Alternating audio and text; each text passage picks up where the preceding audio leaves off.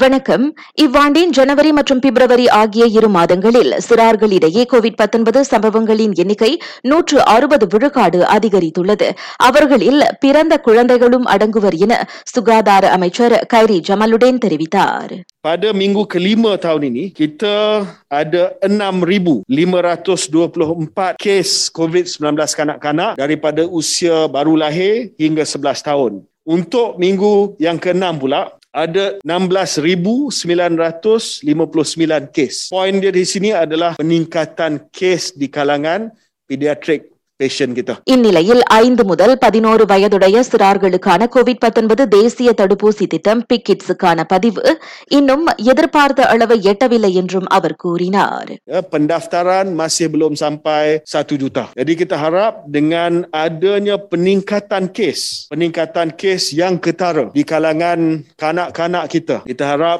ibu bapa akan tampil untuk memberi kebenaran anak mereka divaksinasi. Dan setakat ini kita melihat bahawa vaksinasi ini tidak mengundang apa-apa AEFI yang serius. Banyakkan pelaporan AEFI untuk PIC kids ini adalah AEFI yang ringan, yang biasa sahaja. எனவே மேலும் அதிகமான பெற்றோர்கள் முன்வந்து தங்களது பிள்ளைகளை இத்தடுப்பூசிக்கு பதிந்து கொள்ள வேண்டும் என அமைச்சர் கைரி கேட்டுக்கொண்டார் இவ்வேளையில் வேலை செய்யும் பெற்றோர் தங்களது பிள்ளைகளை தடுப்பூசி போட அழைத்துச் செல்ல முதலாளிகள் அவர்களுக்கு அனுமதி வழங்க வேண்டும் என்றும் கைரி கேட்டுக்கொண்டார் மற்றொரு நிலவரத்தில் கோவிட் தொற்று கண்டவருடன் நெருங்கிய தொடர்பில் இருந்தவர்கள் இனி தங்களை தனிமைப்படுத்திக் கொள்ள வேண்டிய தேவை இருக்காது. அதற்கான புதிய வழிகாட்டி முறை அடுத்த வாரம் அறிவிக்கப்படும் என அமைச்சர் கைரி ஜமலுடன் கூறியிருக்கின்றார்.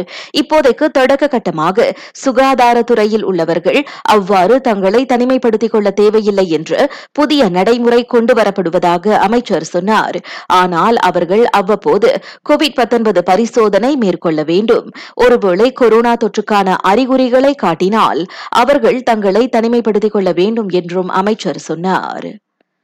கோவிட் தினசரி சம்பவங்களின் எண்ணிக்கை இனி ஒவ்வொரு நாளும் மாலையில் அறிவிக்கப்படாது. மறுநாள் காலை பத்து மணிக்கு பிற தரவுகளுடன் சேர்த்து அது அறிவிக்கப்படும் என கைரி தெரிவித்துள்ளார். அதன் வழி சம்பவங்களின் எண்ணிக்கை மட்டுமல்லாமல் மருத்துவமனையில் அனுமதிக்கப்படும் விகிதம் மரண விகிதம் ஆகியவற்றையும் தெரிந்து கொள்ள முடியும் என அவர் சொன்னார். நாட்டின் எல்லைகளை மீண்டும் திறப்பதற்கான எஸ்ஓபி பரிந்துரைகளை சுகாதார அமைச்சர் கூடிய விரைவில் அமைச்சரவையிடம் சமர்ப்பிக்கும் என எதிர்பார்க்கப்படுகிறது.